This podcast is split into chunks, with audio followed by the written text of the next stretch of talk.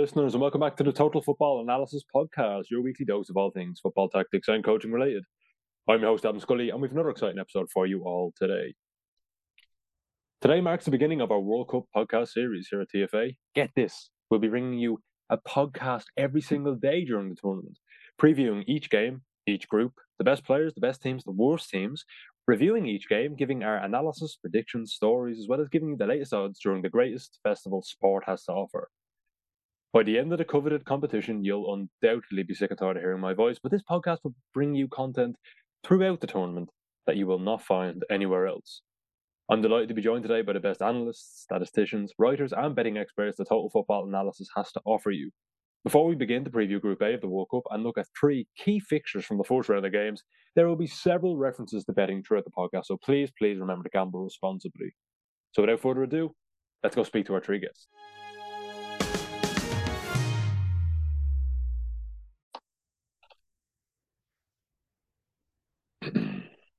I am joined by TFA analyst Brian Marquez, Ronnie Dog Media's head of betting and affiliates Lucas Mondelo, and Velez Club de Football's chief scout Lee Scott. Welcome to the podcast, guys, and thank you for joining us. Lucas, are you looking forward to the World Cup getting underway this weekend as Qatar take on Ecuador in the Al Bayt Stadium in Al Khor? Well, it's going to be the match that everyone is expecting, and especially after the rumors. But the betting markets are now more like uh, focusing on the sports side and considering Ecuador the favorites. So that's what I expect to see on the pitch. Yeah, so obviously the I mean Giovanni Infantino gave his press conference this morning in a manner that David Brent and Alan Partridge couldn't concoct. Um, in my opinion, it was bonkers some of the, the, the stuff he was coming out with. But then you see reports that emerged yesterday. Um, again, take it with a pinch of salt. They are only reports about the Qatari government and paying off several Ecuadorian players to throw the game. Again, as I said, take it with a pinch of salt. Has that affected Qatar's or Ecuador's chances, Lucas, in terms of the betting markets? Not really.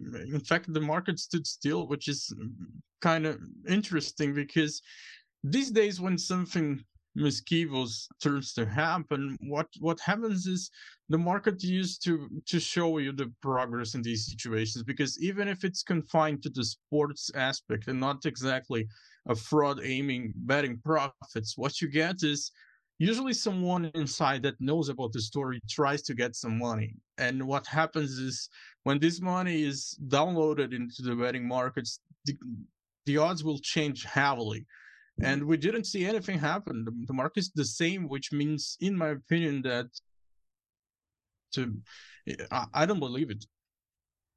Okay, Lee. For me, I've watched little of Qatar, but from what I've watched, I mean, Republic of Ireland have played them twice. The first game was one all. Uh, I think it was two years ago, a year and a half ago. The second game we hammered them four 0 in Ireland. I mean, uh, for me, I'm not very confident that Qatar will even pick up a point in this group. Do you think that's a fair assessment, or do you disagree? Do you think Felix Sanchez is side of a good chance of beating Ecuador this, this this weekend in the opener? I think, in all honesty, Qatar are the great unknown in terms of this World Cup. Even teams like Saudi Arabia, um, we've seen before in the world stage. We kind of we know what to expect in terms of their style of play, the kind of players, and Qatar are very, very difficult to assess because they've they've been essentially playing friendlies for so long now. And you said yourself they played Ireland twice. They've played in a Copa America. They've played in the Asian Cup, obviously, and they are a good team from a technical standpoint. You, you talk about club football in Qatar, and obviously it's bankrolled massively by by the royal family and by by oil companies out there, and there's a lot of money flowing about Qatar. But they've also put a lot of focus on their development. Previously, when the Aspire Academy was set up in Qatar, a lot of it was based around the import then of talent from specifically Africa. Yeah. Uh, a lot of African talent from Ghana, Nigeria, Senegal flowed into Qatar that way. And the plan was for them to keep players in Qatar for long enough that they could naturalize them and then mm-hmm. essentially have a, a whole team of expats, if you like. But that seems to have gone by the, the wayside, and now there, there is a focus on young talent within Qatari football. Um, I do think they're going to find it difficult but I think they've been put in a group where they have got opportunities to gain points. If you look at the group that they're in with Senegal, who've obviously had a, a huge, huge loss with the loss of Sadio Mane, Netherlands are very strong, but Ecuador, Ecuador are my tip for the dark horses of the tournament. And it's going to be interesting to see them playing against all three. I wouldn't write them off completely because they're the host host side, mm. but I do think they will struggle to qualify from the group. Ryan, could you tell us a bit more about Ecuador and how they play tactically, what you expect from this game from a tactical perspective, and some of their key players? Obviously, we have Moises Caicedo is, is the the big star everyone will be looking at. I think recently in the reports, again, it, it was from a tabloid paper, so take it with a pinch of salt. They said that his price has gone up to 85 million, is what Brighton will be looking for, compared to the 5 million that Independiente del Valle wanted for him in January 2021. Yeah, I think I, I agree with uh, Lee Ecuador are dark horses in this World Cup, not only uh, because of the players they have, they've been developing in recent years, but the, the tactical aspect and how they play and that high pressing moments, very rigid mid block, and a direct football looking for Pervis Estupiñán uh, on the wing, and obviously Moises Caicedo and his work rate through the middle. I think uh, key players, we can talk about uh, Piero Hincapié in the uh, defense, also uh, and maybe one that Europe hasn't been talking about a lot, but it's Angelo Preciado on the right. I have seen him here at South America and massively. I really think Ecuador is going to be a very, very good side. Uh, I think Carlos Gruezo missed out uh, because of an injury in the last game of the Bundesliga with Augsburg, but they still have really good players, really talented and young players. Gonzalo Plata on the right wing playing as an inverted winger, more like a 10, you know, free of movement. You know, his role is very key for Ecuador, and they could make some trouble for, against uh, Netherlands. And because of their direct attacking football, you know, Netherlands is a more possession based team that like the ball, but if they lose and people like Caicedo is winning the ball back and throwing long balls that we see, he he he can do that to Gonzalo Plata, Romario Ibarra on the wings that are very fast player, and Valencia as well. So yeah, I, I quite like Ecuador. Like we uh, Lee has said, uh, Qatar, you know, it's the unknown team. Like like obviously on how the world World Cup, you know, all this uh, news and about quotes by Infantino and how they host the World Cup. So the, the people aren't focusing on their tactics. So yes, it's the unknown nation. I think uh, they have qualified for this World Cup for the first time, and it's it's only for hosting. So I don't think they could pick a point. They have some tough opponents up front Ecuador, Senegal, and Netherlands. You know, there are three top sides besides aside Senegal. The Mane isn't with the squad. I think it's it's a massive squad without him. Lucas, again, most people are very skeptical about Qatar's ability to pick up a point or even a win. What did the betting market say in that respect? Are they as skeptical?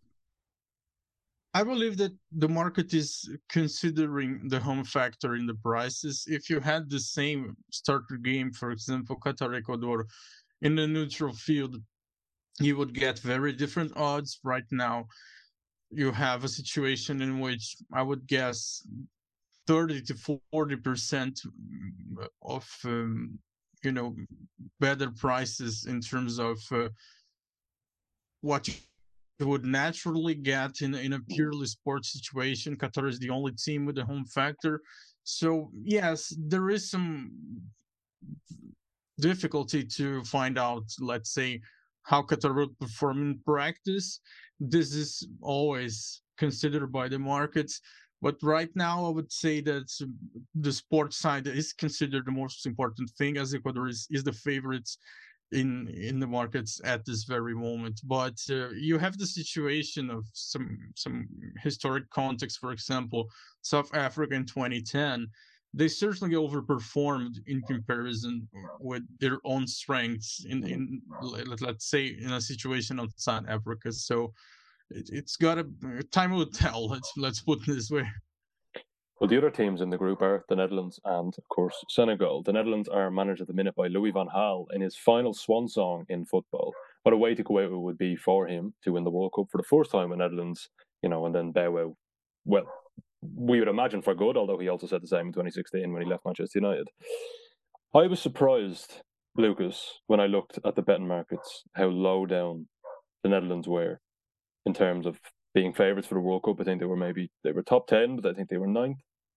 From watching now they them, top seven. Top seven, but even at that, I was I, I, was still surprised because there's so many teams in Europe that are underperforming at the minute. I mean, I don't think England have won a game in six matches. Uh, Germany's, I think, of they've only won one in seven. I mean, it's it's not it's not looking great for European sides, whereas the Netherlands are smashing it at the minute. So why, when I watch them, do the betting markets obviously contradict what I believe? Of course, it's just my opinion. Of course, I, I, I'm I want to get your knowledge as to why the Netherlands aren't as as high up as I would have imagined they are when you get markets like the outrights, you have a situation of higher odds comparing with match odds for final score results. So naturally, more factors have to be considered. But you have above Netherlands in terms of chances: Brazil, Argentina, France, England, Spain, and Germany right now on average. And these are the teams that the market somehow sees as more likely than Netherlands to win. But you also have Portugal, Belgium, and Denmark below um, Netherlands, and even Croatia, other teams like uh, Uruguay. So they are, in my opinion, around what you would expect for a team that is some, somewhat young comparing with the last presences that they had in the World Cup. Mm-hmm. It's a contrast as you have a very experienced manager as they have, but they had a, a past of skipping World Cup, so this is also considered it's always a pressure for the new guys to to perform. Well, yeah, they did miss the 2018 World Cup, although, and obviously they, they finished, I think it was third in 2014, but then they missed 2018. So yeah, precisely. So, for example, in my opinion, to see Belgium with odds of around 18 right now in the decimal system, and Netherlands with odds in the house of 13 it doesn't really make much sense because even though Belgium has not been performing that well, they have more experience in the recent times. They were third in the last World Cup, so these are the things that used to count in in the markets for you know precipitation. So I'm, hmm. I'm a little surprised with the current prices in this sense, with the rivals having you know lower chances in the eyes of the market. I would say that Netherlands has comfortable group considering their strength. So this also counts because mm, to to reach the final is an important part of the precipitation system of the markets. So it's not just about who's better than who. It's uh, the markets also consider the path that the teams will have, you know, up you know until the final. Lee, do you think the Netherlands can go all the way? And I know you're also a big fan of Frenkie De Jong. So tell us a bit about his role within Louis van Gaal's system and how he can be really, really important for the Netherlands, potentially going all the way. I think that if I'm being honest, I don't think Netherlands are going to go all the way. I think they they have a very good core again coming through, and I'm really excited to see Xavi Simons, especially called up to the squad. I think that Arsenal fans obviously saw what he's capable of in the European tie against PSV Eindhoven, when Javi Simons came on and ran the game for such a young player to do that was really noteworthy. But I think the big problem that the Netherlands have, and it's something they have quite often, is a lack of genuine firepower within the squad. Uh, they're looking at Memphis Depay, uh, Barcelona forward again, to be the talisman. And Depay is a difficult one because he he's one of a very peculiar set of players who mm-hmm. always performs much better for his international side than he does for the club side. It's been the story of his career. It's how he's got moves to Manchester United, to, mm-hmm. to Barcelona so far, because when the matches matter for the Netherlands, he turns up and does something. But whether he can be consistent within that across the World Cup as Netherlands would need him to, I think is difficult. Um, Frenkie De Jong is just a lovely player. He's, he's probably my favourite player to watch in world football when he gets on the pitch. And obviously, there's been a lot of press about him in Barcelona and Manchester United in the previous transfer window. I think his situation at Barcelona has been made more difficult than it needs to be. Um, Barcelona fans are, are again a very fickle bunch and they seem to be split 50 50 in terms of those who want him to be involved in the club setup and those that think that he should be left out of the squad for refusing to take a pay cut. But uh, under Louis van Gaal, we can expect to see De Jong at his box to box best. You'll see him drop back to the centre backs to take possession, but he's not just a ball progressor and he'll pass the ball and break lines. He'll carry it. He'll drop a shoulder against two opponents outside his own area and go past them because that's just the kind of player he is. He's a unique player within the Dutch setup for me because he didn't come through one of the big academies. Ajax signed him, I think, from Willem II. I think I'm correct in saying that. They they took him young, but they took him for their B team originally, then saw him in preseason training and put him straight into the first team. He didn't look back.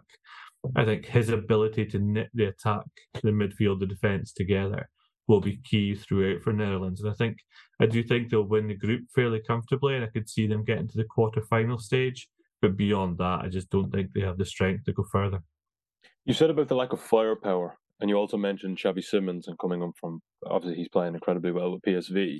What about his his fellow PSV man, Cody Gakpo up front, who is in double figures already for goals, and he's registering so many assists on the Ruud van Nistelrooy. There's reports linking him with Manchester United, Liverpool. I mean, ultimately, when a player does well in Europe, they just will, by nature, be linked to the top clubs. Will he play a massive role for Louis Van Gaal's side? Yeah, I think so. I think we can expect him to start from the very start. And for those that haven't seen Cody Gakpo play, his data and his output in terms of goals and assists is, is immense, but mm-hmm. he's such a physical specimen when you see him play. He's for a wide attacker, he's so tall, powerful, broad, difficult to stop when he's moving with the ball, but also when he's moving off the ball because he makes these runs from outside to in when the ball's on the opposite side and he attacks the back post in, in the centre of the area really, really well. I think the key will be for Van Gaal to find a way to unlock him properly for the Netherlands, which I think can be difficult at times. Mm-hmm. Um, Van Gaal's obviously a, a coach who we've known for decades now as being such a system orientated coach. And you, you, see his time at Manchester United and the amount of time the ball was passed backwards and across and forward again in a U shape. It just drove you to, to tears watching them at times. I love Louis Van Gaal, but watching Chris Smalling pass back to the Gea 50 times a game made me genuinely cry. Yeah, and and that's that's a difficulty because he can be very strict with the players and what he expects, and we know that if they don't do what they're told to, they won't play. And that, that's simply Van Gaal has that power with the, the Netherlands Federation. He he will turn around and say your star player won't play if they don't if they don't toe the line. But if he does unlock the potential of Gakpo with De Jong, with Xavi Simons if he plays, they'll be interesting and exciting to watch. I just don't think they're going to get past the stronger teams when they come up against them. Yeah. Brian, moving on to the final team of the group, Senegal. They've obviously lost Sadio Mane, which was a massive blow for Aliou Cisse's side. Genuinely a huge, huge blow. He's by far, I would argue, their greatest ever player. Of course, we know how well he did with Liverpool and now he's at Bayern Munich. And there's been criticism of, of him at Bayern Munich, but I still think he's, he's playing relatively well who can replace him and who are their other star players that we can expect to have a huge tournament for Senegal if they are to progress from. Again, I know you, I, I know Lee and, and Lucas you spoke about, and I'm sorry, Brian, you spoke about how Ecuador could be dark horses in the group.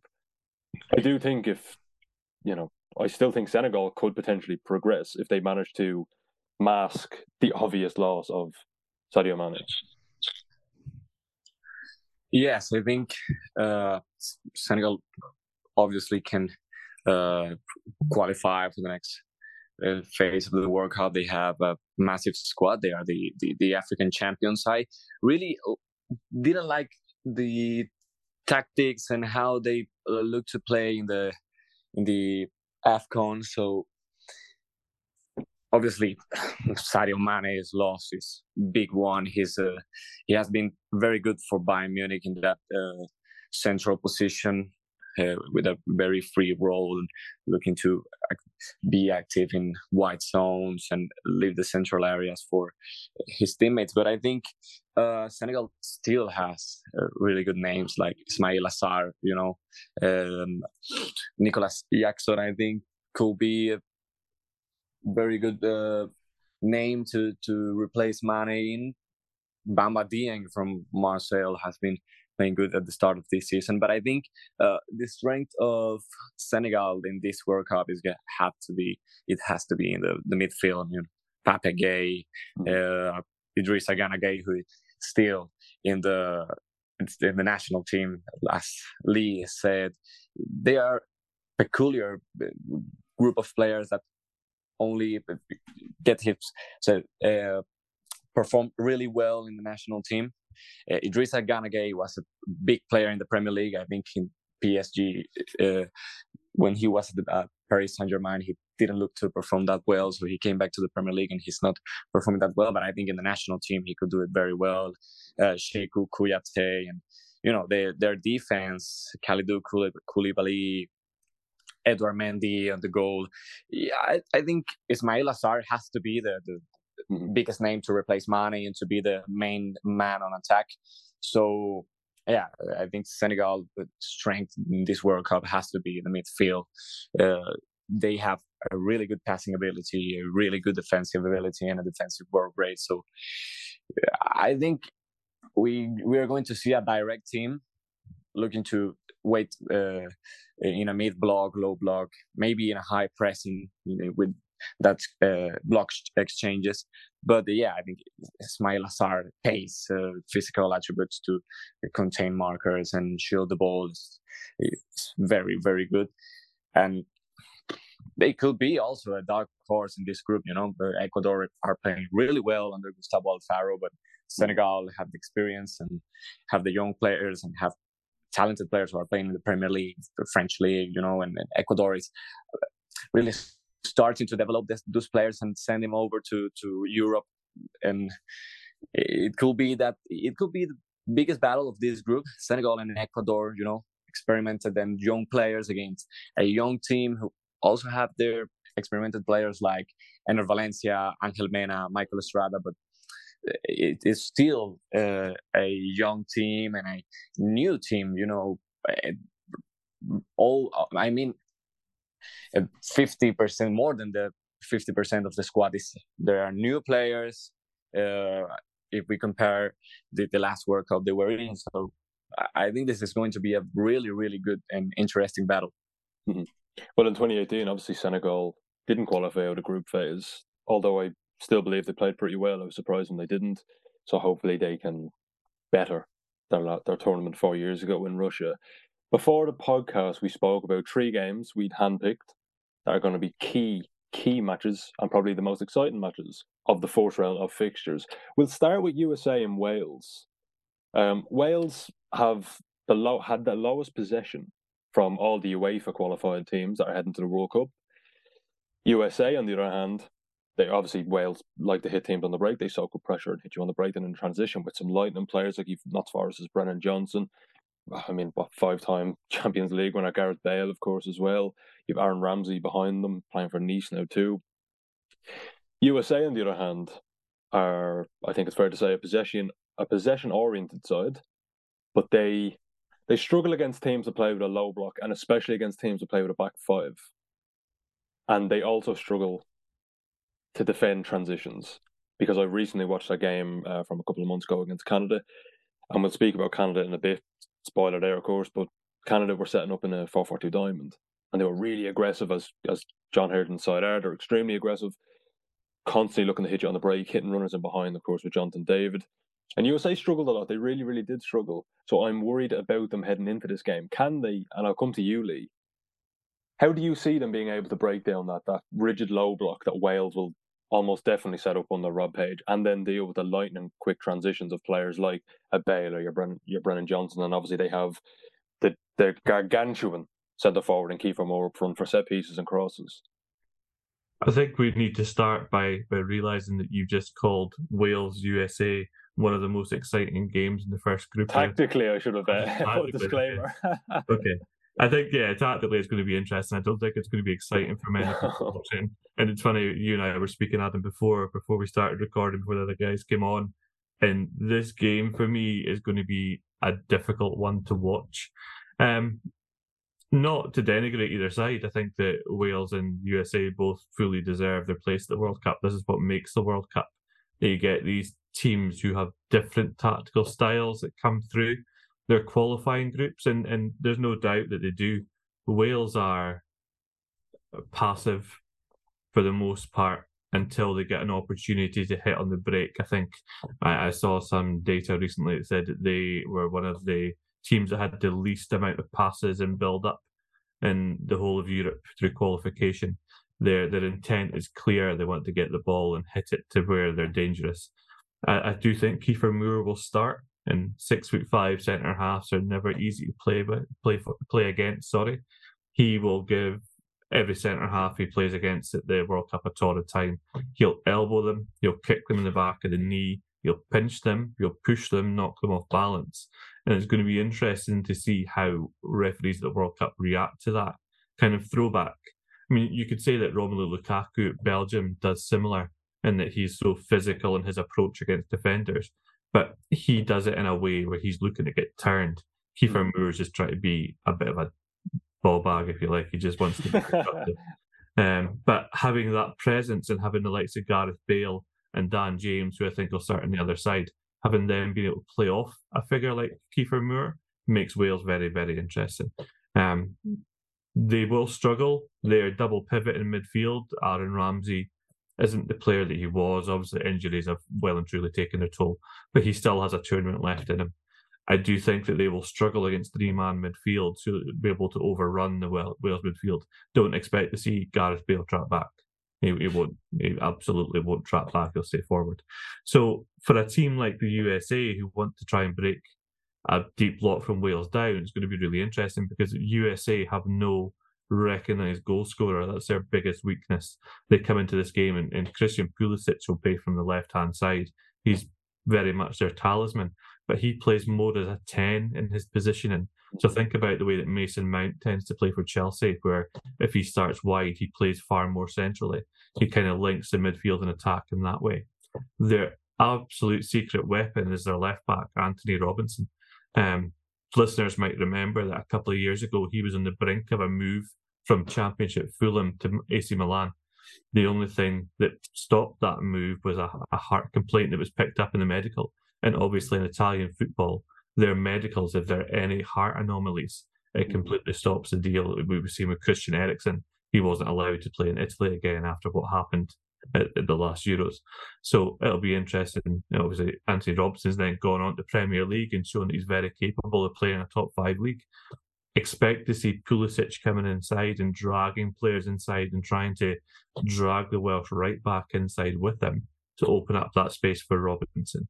The USA won't go over the defensive line, they'll try and go around. They'll try and use Sergiño Dest and Anthony Robinson on the opposite sides as fullbacks to get up and around, but that comes with its own inherent risk. Because if you commit your fullbacks too early and too often against this Wales team, they'll simply get the ball and hit those channels and transition. And suddenly you'll have the pace of Dan James and Gareth Bale running free in space. And I think that is what makes this match so tactically interesting. It's the fact that there are key strengths for each team actually attack the opposite key strength, if you see what I mean. Yeah. So the USA are so intent on getting the fullbacks high, which they'll have to, because Wales aren't coming out. The, the Welsh defensive line's not coming forward. They, they're going to set in a low block. They're going to defend. They're going to head things away. They're going to be difficult to play against.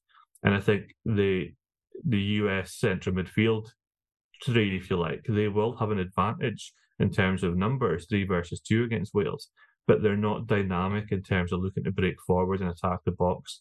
Weston McKennie has that in his game, but he seems to be more content for the US to sit deeper. He'll sit back and he'll try and play, be that player who plays the passes. He sees himself as a playmaker. Mm-hmm. But if you don't have the nine making the runs to break the last line, and if your your two tens, your two wingers are coming inside the ten position, it all gets very congested very quickly. Yeah, because there's no one so, stretching stretching yeah. that you know Wales vertically and creating space between the lines. Yeah, exactly I fully understand. Right, yeah. yeah. You've got to be able to do it all. If you if you can't do it all against Wales, they're going to sit deep. I think it's going to be a very very tight, very close game. Mm-hmm. Tyler Adams recently spoke about it in a, a press conference. Uh, of course, the Leeds United midfielder, and he I mean, he can play anywhere really, can't he? He can play wing back, centre half, midfield. He's a really really versatile player. But his press conference was amazing, and he spoke very um, in detail about well USA's game plan, which I'm not sure Greg Berhalter would be overly delighted with. But he said that, especially dealing with transitions, they have a plan to deal with that by using what they call rest attack, as most people would call rest defense, obviously in, in, in this kind of in this kind of world, which obviously means, uh, of course, when when they have the ball, they'll probably position the centre house very close to, I'd imagine Dan James or uh, Gareth Bale on, on the flanks, and then Kiefer Moore, of course, too. My issue with that would be if they hold, re- if they stay really wide, I, I, would imagine USA would probably use the centre halves to do that, and then you can stretch that back line and there'd be way too much of a distance. And then, of course, okay, you counter press in the midfield or the, with, with the forwards in the midfield. If they break that, and then USA's back line is really stretched, you, you can you can play balls in behind easily. So again, as I said, it definitely won't be an entertaining game. I I, I should put that disclaimer again. Tactically, one hundred percent. Lucas, what do the odds tell us then on this game between USA and Wales? We have the US as slightly favorites, but um, I believe some people may be surprised as they don't have a name like as famous as Bale, but we all know that his best days are behind him. Same thing with Ramsey. So uh, the odds are like just slightly better for Wales in the sense that they're higher to the batters, mm. but it's going to be a key game to this group because we can all expect England to beat Iran. So if any of the teams can collect a point in this game, it's going to be vital to see their chances to progress in this in this group. And I think obviously at the minute, I would imagine England are the favourites to progress as the, the top team. There's there's a second spot available there for for uh, USA and Wales. I think Iran, and we'll get onto them tomorrow. Um, I previewed them for the TFA magazine for the World Cup. We're far from inspiring. Um, I was really dejected. I felt watching it, and I, I felt my love for football drain away. But we'll get on to them tomorrow. We'll move on now to the game between Belgium and Canada. Canada are at their first World Cup since Mexico in 1986. Belgium, I feel like we say this every single tournament, are at the end of their golden generation. I feel almost silly saying that again. But you do have players like Captain Eden Hazard, who has six goals in four seasons with Real Madrid. I, I won't, I won't comment on that. You have players like Kevin De Bruyne, of course, and among some other really, really um, experienced players that have been with Belgium for several years under Roberto Martinez and then obviously in the 2014 2016 Euros. Brian, can you tell us about this game and what you'll be looking for tactically between the two sides? And also, obviously, I would imagine, Lucas, we'll get on to you and your odds. I would imagine from my perspective, Belgium are the favourites, but Canada are very impressive when you watch them. Do Canada have a chance of winning this game, Brian? I think this is a interesting game. You know, like Canada have been playing very good. They shot all uh, America with their qualifiers to the World Cup with players like obviously Alfonso Davies and Jonathan David. You know, massive run of uh, in terms of scoring goals. Also, they are keep develop. They keep well, actually, you say that. Sorry, Jonathan David has nine goal nine goals this season. And I think only Neymar and Mbappe have bettered him in League One, which is phenomenal. So yeah, yeah, yeah, exactly. That's that is absolute massive to for a Canadian player. You know, you, you didn't you aren't you aren't expecting a Canadian player to to be to score that amount of goals and to be mm-hmm. a regular starter for their team, but they're developing young players. You know, that Buchanan in the and in Belgium is playing really well at, at Bruges and Eustáquio at Porto. I think is a marvelous player in terms of uh, how he managed the possession and how he dictates uh, the play. So I, it's going to be a difficult uh, game for Belgium. I think Canada is going to be uh, trying all they can to qualify and to do a good World Cup because they know they have the quality and they have the the, the tactical uh, understanding in in all their players. You know, they're a good group and they have to face in the first match week, you know, uh, Belgium. they have Kevin De Bruyne, Eden Hazard looking to restart his career in this tournament. Um, Axel Witsel, Vanaken, Tielemans in the midfield. They, they have some massive players. You know, it, it's always the same with Belgium. We are saying that this generation is absolutely great. This is the golden generation, but they didn't like finish the. They, they haven't reached the end product of their national national team. So in the last World Cup, they they won Brazil, and people were mad, uh, were crazy about this performance. And I think we're expecting the same thing. Obviously, with De Bruyne at the level he is, year by year he keeps growing, and it's absolutely crazy to think that Kevin De Bruyne keeps growing because he's one of the, the best players in the world. So, yeah, I think Canada look to have the ball as well. Maybe a little bit faster than Belgium, but Belgium as well like to be fast, like to his tens, uh, De Bruyne and Hazard to to turn. Uh, I saw them uh, in against Netherlands in the Nations League. Mm, they were very good, especially in the second half. They were Thierry Henry. Thierry Henry took the team, I think. Roberto. Yeah, yeah, yeah. I think, half, yeah. He's a, a striker manager, I think. Yeah, but he was very uh, um, striker coach. Yeah, I think very angry so, that everything's animated. Yeah, yeah, yeah, and he coached that game. He was very angry, but in the second half, especially Hazard and De Bruyne uh, show that chemistry they have to play in the the half spaces and to make triangles and and all that in the pitch. So Canada obviously have to uh, defend very well. I think they're going to defend the mid block, looking to uh, active uh, Alphonso Davies to a space in transitions. He's a bullet train, so that is going to be the key. Also, Jonathan David with his movements, of the ball movements, and with the ball movements, you know, he he carries the ball, he has a good ball control, mm-hmm. and he can um, drag markers to make his teammates appear. So yeah, I think it's. I don't know if you agree with me, but it's going to be an interest tactically interesting game because you know it's Canada with practically making another debut because they're totally new in in, in, mm-hmm. in the tournament and with a, a, new generation and obviously in at the other hand Belgium that we are talking about they have the golden generation they haven't quite reached the end product of we might have seen the end product and they they aren't uh, looking to to to get the trophy in the tournaments we have seen. You know, Lee. Speaking about Canada, pre- pretend you're John Herdman for a minute, minus the intense Geordie accent. You know, you can keep your your Scottish accent, but you're on the sidelines and you're getting ready for, or you're in training at least, and you're getting ready to, to play Belgium. They've used several formations under John Herdman the last year or two. They've used, as I spoke about earlier against the USA, a 4 4 2 diamond. They've used a 3 4 3. They've used even a flat 4 4 2 out of possession, out in possession. That obviously is, is, is far more fluid.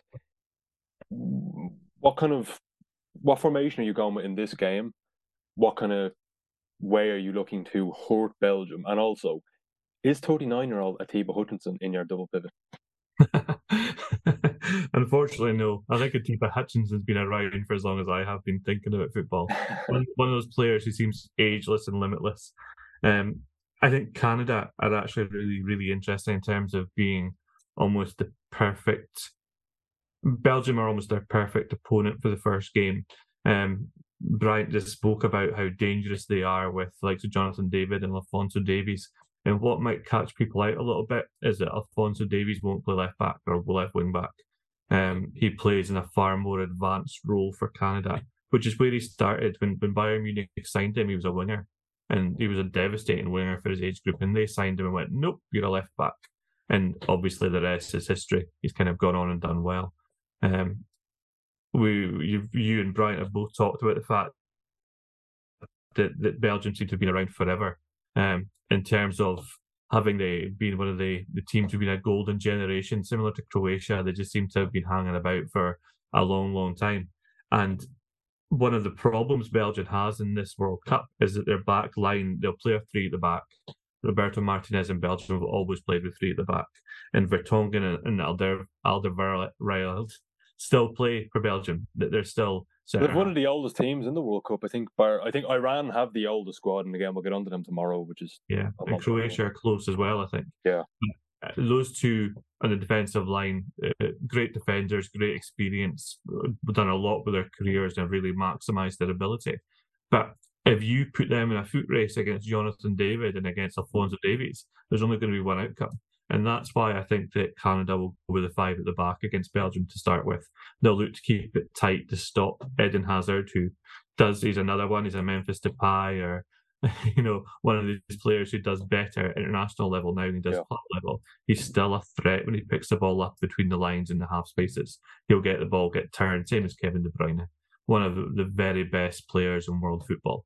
If they get the ball in dangerous areas, it's dangerous for Canada and they will be able to find passes that access the penalty area. The benefit Canada have is I believe that Romelu Lukaku is not guaranteed to start. Um, they're still saying he's suffering from the injuries he had at Inter Milan over the past couple of months, I think. So a forward line with Michy Batshuayi instead of Romelu Lukaku suddenly looks a lot better to Canada going into this game. I think Canada will play the five at the back. They'll look to hit quickly through as Brian said, Steven Eustaquio at Porto is a fantastic player in double pivot in midfield. He's got it all. He can defend, he can be physical, but he can also get the ball and be very direct with his passing, long, direct, diagonal passes or forward passes. And I think he will get the ball in transition for Canada and he will look to isolate those slow Belgian defenders with Jonathan David, who, for people who haven't seen Jonathan David, similar kind of build, not not so much a made in a lab as Erling Haaland, but he he's far too quick for how big he is, mm-hmm. and I think that's what takes people by surprise when they first see him. If they can release Alfonso Davies and diagonal runs into those spaces, then they'll be causing Belgium real problems. And on top of that, I'd argue that Jonathan David is probably the best pressing centre forward in Europe right now. I mean, you look at his numbers. I'm constantly. I mean, I'm sure that the followers are sick of me doing it, but I'm constantly putting out his high regains and his counter pressing recoveries on Twitter constantly. I just, I mean, every time I go back to it, I'm amazed at how uh, at his stats in in terms of out of possession because obviously we're talking about centre forward. You want to look at his goals, yeah, but great. But I look at how well he presses. Yeah. Not, not, even just this season on the Paulo Fonseca at Lille, but we're talking about last season too. He was he, he's truly, truly uh, a joy to watch as a centre forward, and I'm I'm really excited to see how he how he fares against Belgium's backline, uh, which is quite an aging backline, I think it's fair to say. Lucas, talk to us then about the odds for this game. Well, Belgium are perceived as favorites naturally. As a comparison, they're as much as favorite like comparing with Brazil against Serbia or Germany against Japan. This is how the markets are seeing these games. So yeah, I think one of their greatest strengths is the fact that they have been, you know, the golden generation for a while. So yeah, it's ending, but they're experienced and perhaps they'll be able to not feel that much of a pressure in terms of performing and getting some decent result because they were third in the last World Cup. So to to do better than that, you're gonna reach the final, which is not easy. And Canada, of course, it's a very new team in the tournament, but um, I agree. I guess Belgium has some important things that they have to be attentive to this game. Otherwise, they could lose points.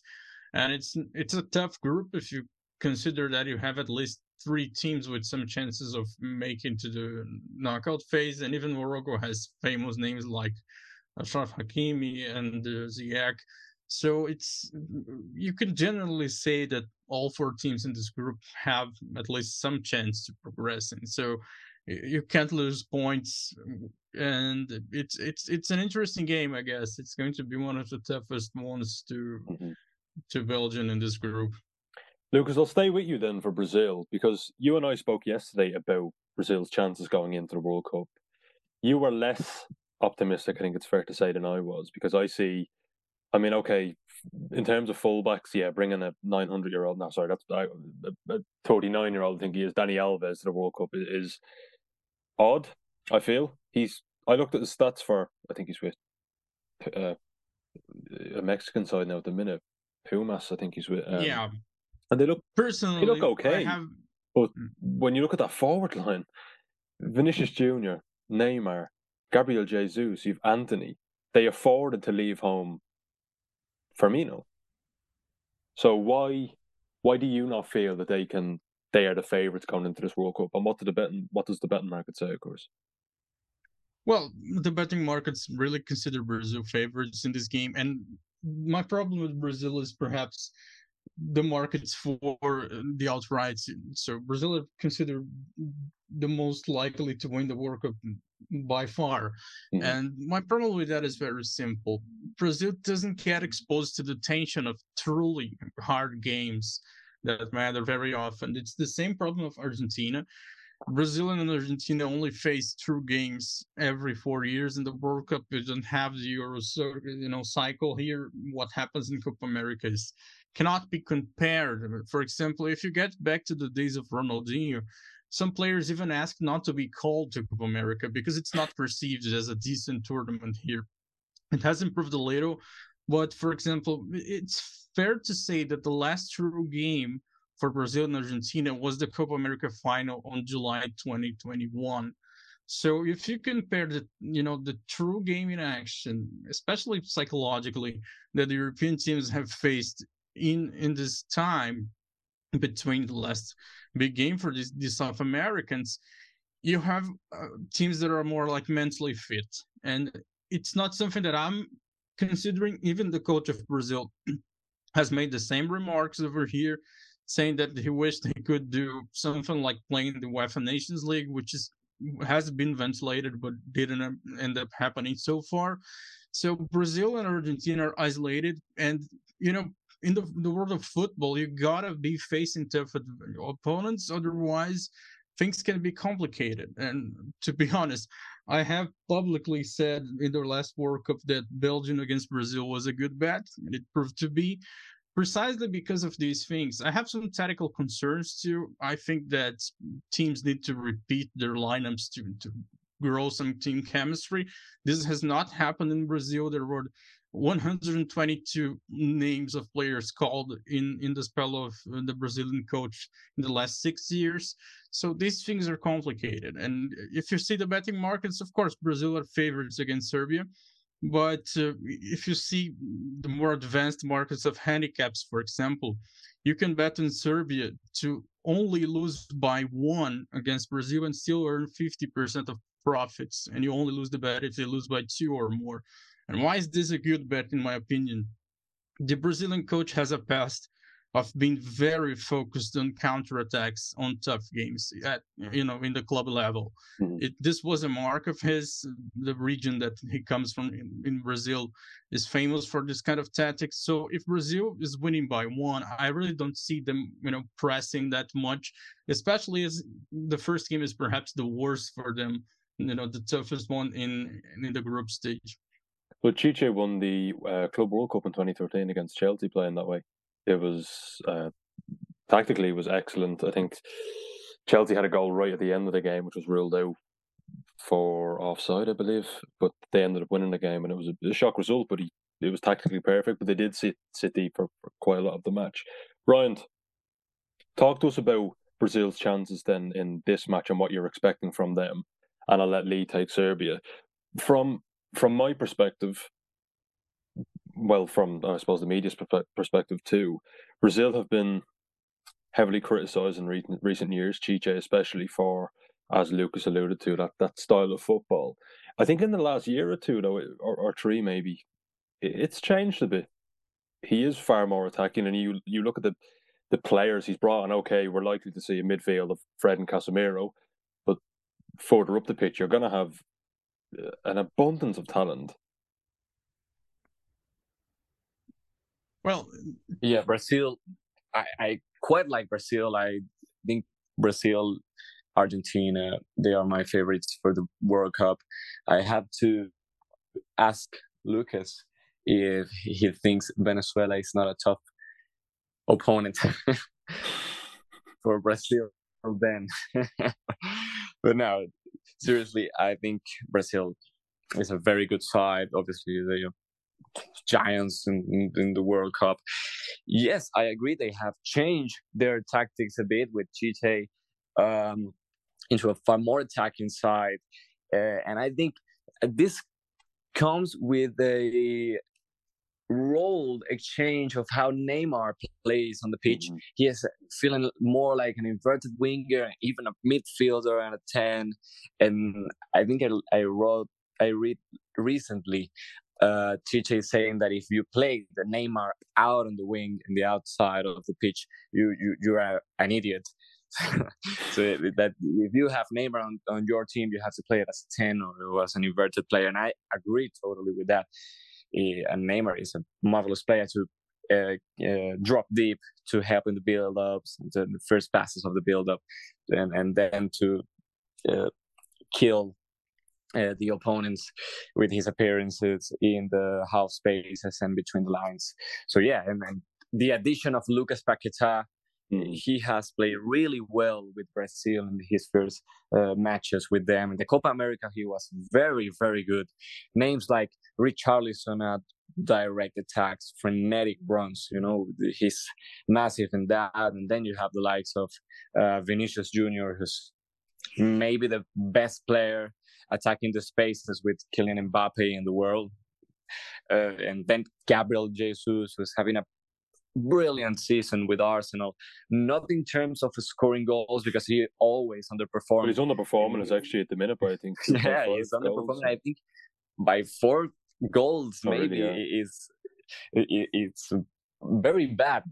It's very bad numbers for him. But if you see him play, the the way he supports Arsenal in the build up and I agree with the Andy Robertson quotes lately. If you leave Roberto Firmino, you have to be one of the favorites uh, uh, for the World Cup. You know, he's a brilliant player. Uh, it's a maybe the same uh, style. He, has the same game style as Gabriel Jesus, dropping out of his zone, looking to receive the ball, turn, and create space for his teammates at the back. But wow, they're, they're very good. Obviously, uh, people have been criticized uh, Brazil because of the fullbacks, you know, mm-hmm. uh, calling up Dani Alves with 39 years, um, Alex and Alex Telles in the other wing. Doesn't look like quite good. Uh, Caio Henrique was one of the names they've been uh, talking about to to be in the World Cup. I think he picked up an injury, so he he, he lost the the World Cup. Uh, Eder Militao and Thiago Silva seems like a very good defense. Marquinhos, obviously, uh, center backs they are very are very good.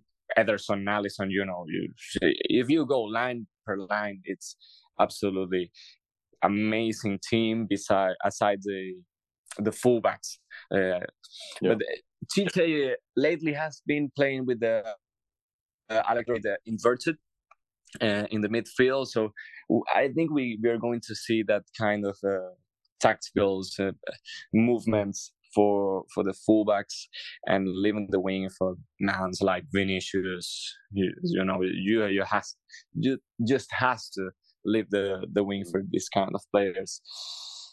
I'm going for Brazil, like one of my favorites uh, they, you know they are Brazil. They play good football. They have Neymar. They have big names, and recently they have been turning into an attacking team. I think if it's if Brazil turns into an attacking team, you just have to be scared. Mm-hmm. In 2018, Brazil and Serbia was also a fixture in the group phase, and it became famous for Neymar versus referee Bjorn Kuipers because I think Neymar was kicked.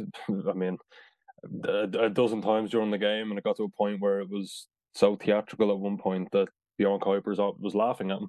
Um, and then it led to widespread videos of kids doing the Neymar as they flop to the floor. Do you see Serbia faring better in this game, and how can they punish Brazil? Because again, the Republic of Ireland have played them twice in the World Cup qualifiers, so I know Serbia very well.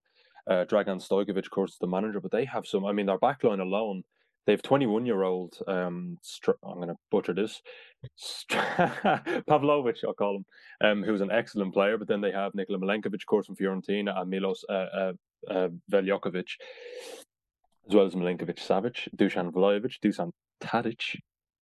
How can they punish Brazil? I think first things first, Neymar is going to get kicked. There, there's no two, especially as Brian said, he now plays more centrally. Mhm. Um, they don't play him wide anymore. He will play in the half spaces between the lines more as a 10 and eight and a half. Sometimes he gets pushed forward from that position, and he's always a danger. I remember that that match, and as you say, a load of kids doing the Neymar. I coach a kids' football team, my son's football team, and they were all at it. At one point during a drill, I would shout Neymar, and they'd all throw themselves, which which is, I mean, we have to be yeah, Neymar has had his bad press. He- He's had um, obviously he hasn't always lived the lifestyle of a professional footballer, let's say. But in terms of his effectiveness, especially this season, can't take it away from him. Yeah. He has been absolutely sensational. his output is phenomenal this season. yeah, absolutely. I think, he, I think he's almost he's 50-50 for goals Yeah, and assists. Double figures as well. For, yeah, it's unbelievable.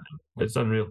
And I think he will obviously be very dangerous. But Serbia, I mean, I'm similar to you, Adam. I've seen Serbia a lot because they've played Mhm. Scotland a lot over the last Yeah. couple of years. And of course, the, the thing this World Cup's missing more than anything else is Scotland. That, that's we just better get that out there now in the first podcast. um, but I think that Serbia, I've already said this with Ecuador, but Serbia are another one of my dark horses.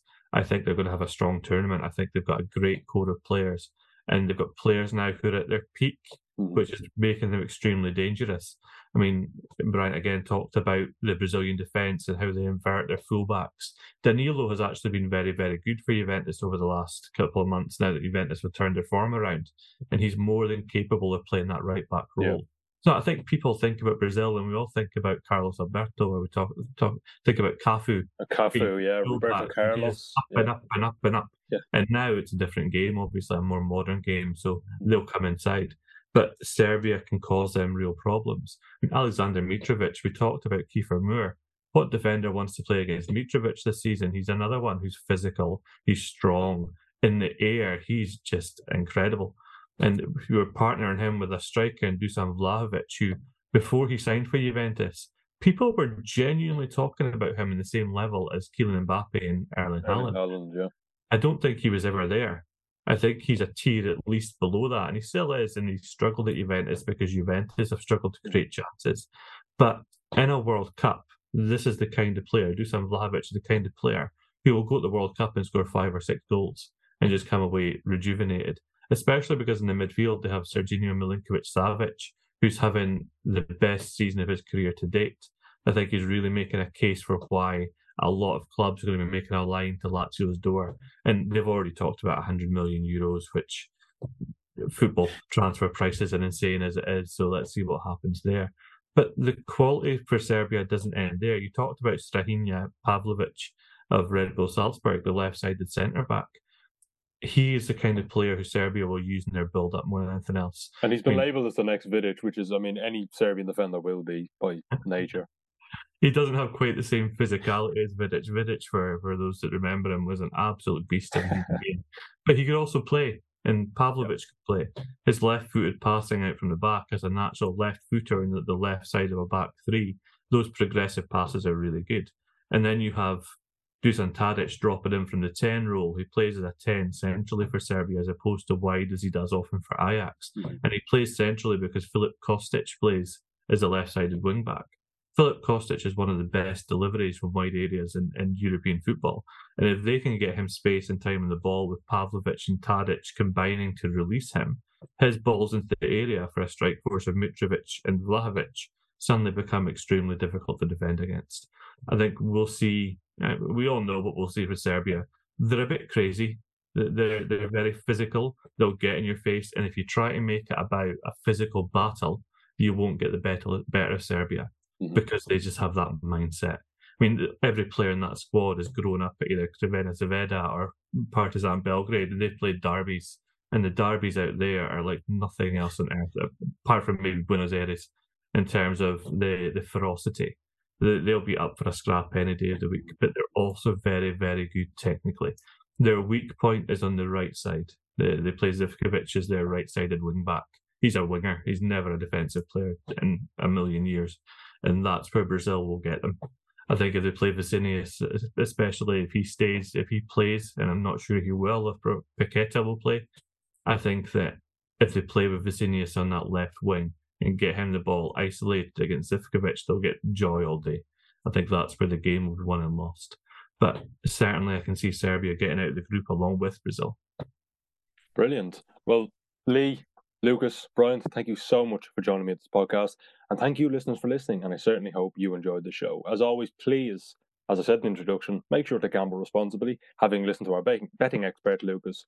And check in with us again tomorrow as we preview the games between Qatar and Ecuador, as well as England's game with Iran. Goodbye for now.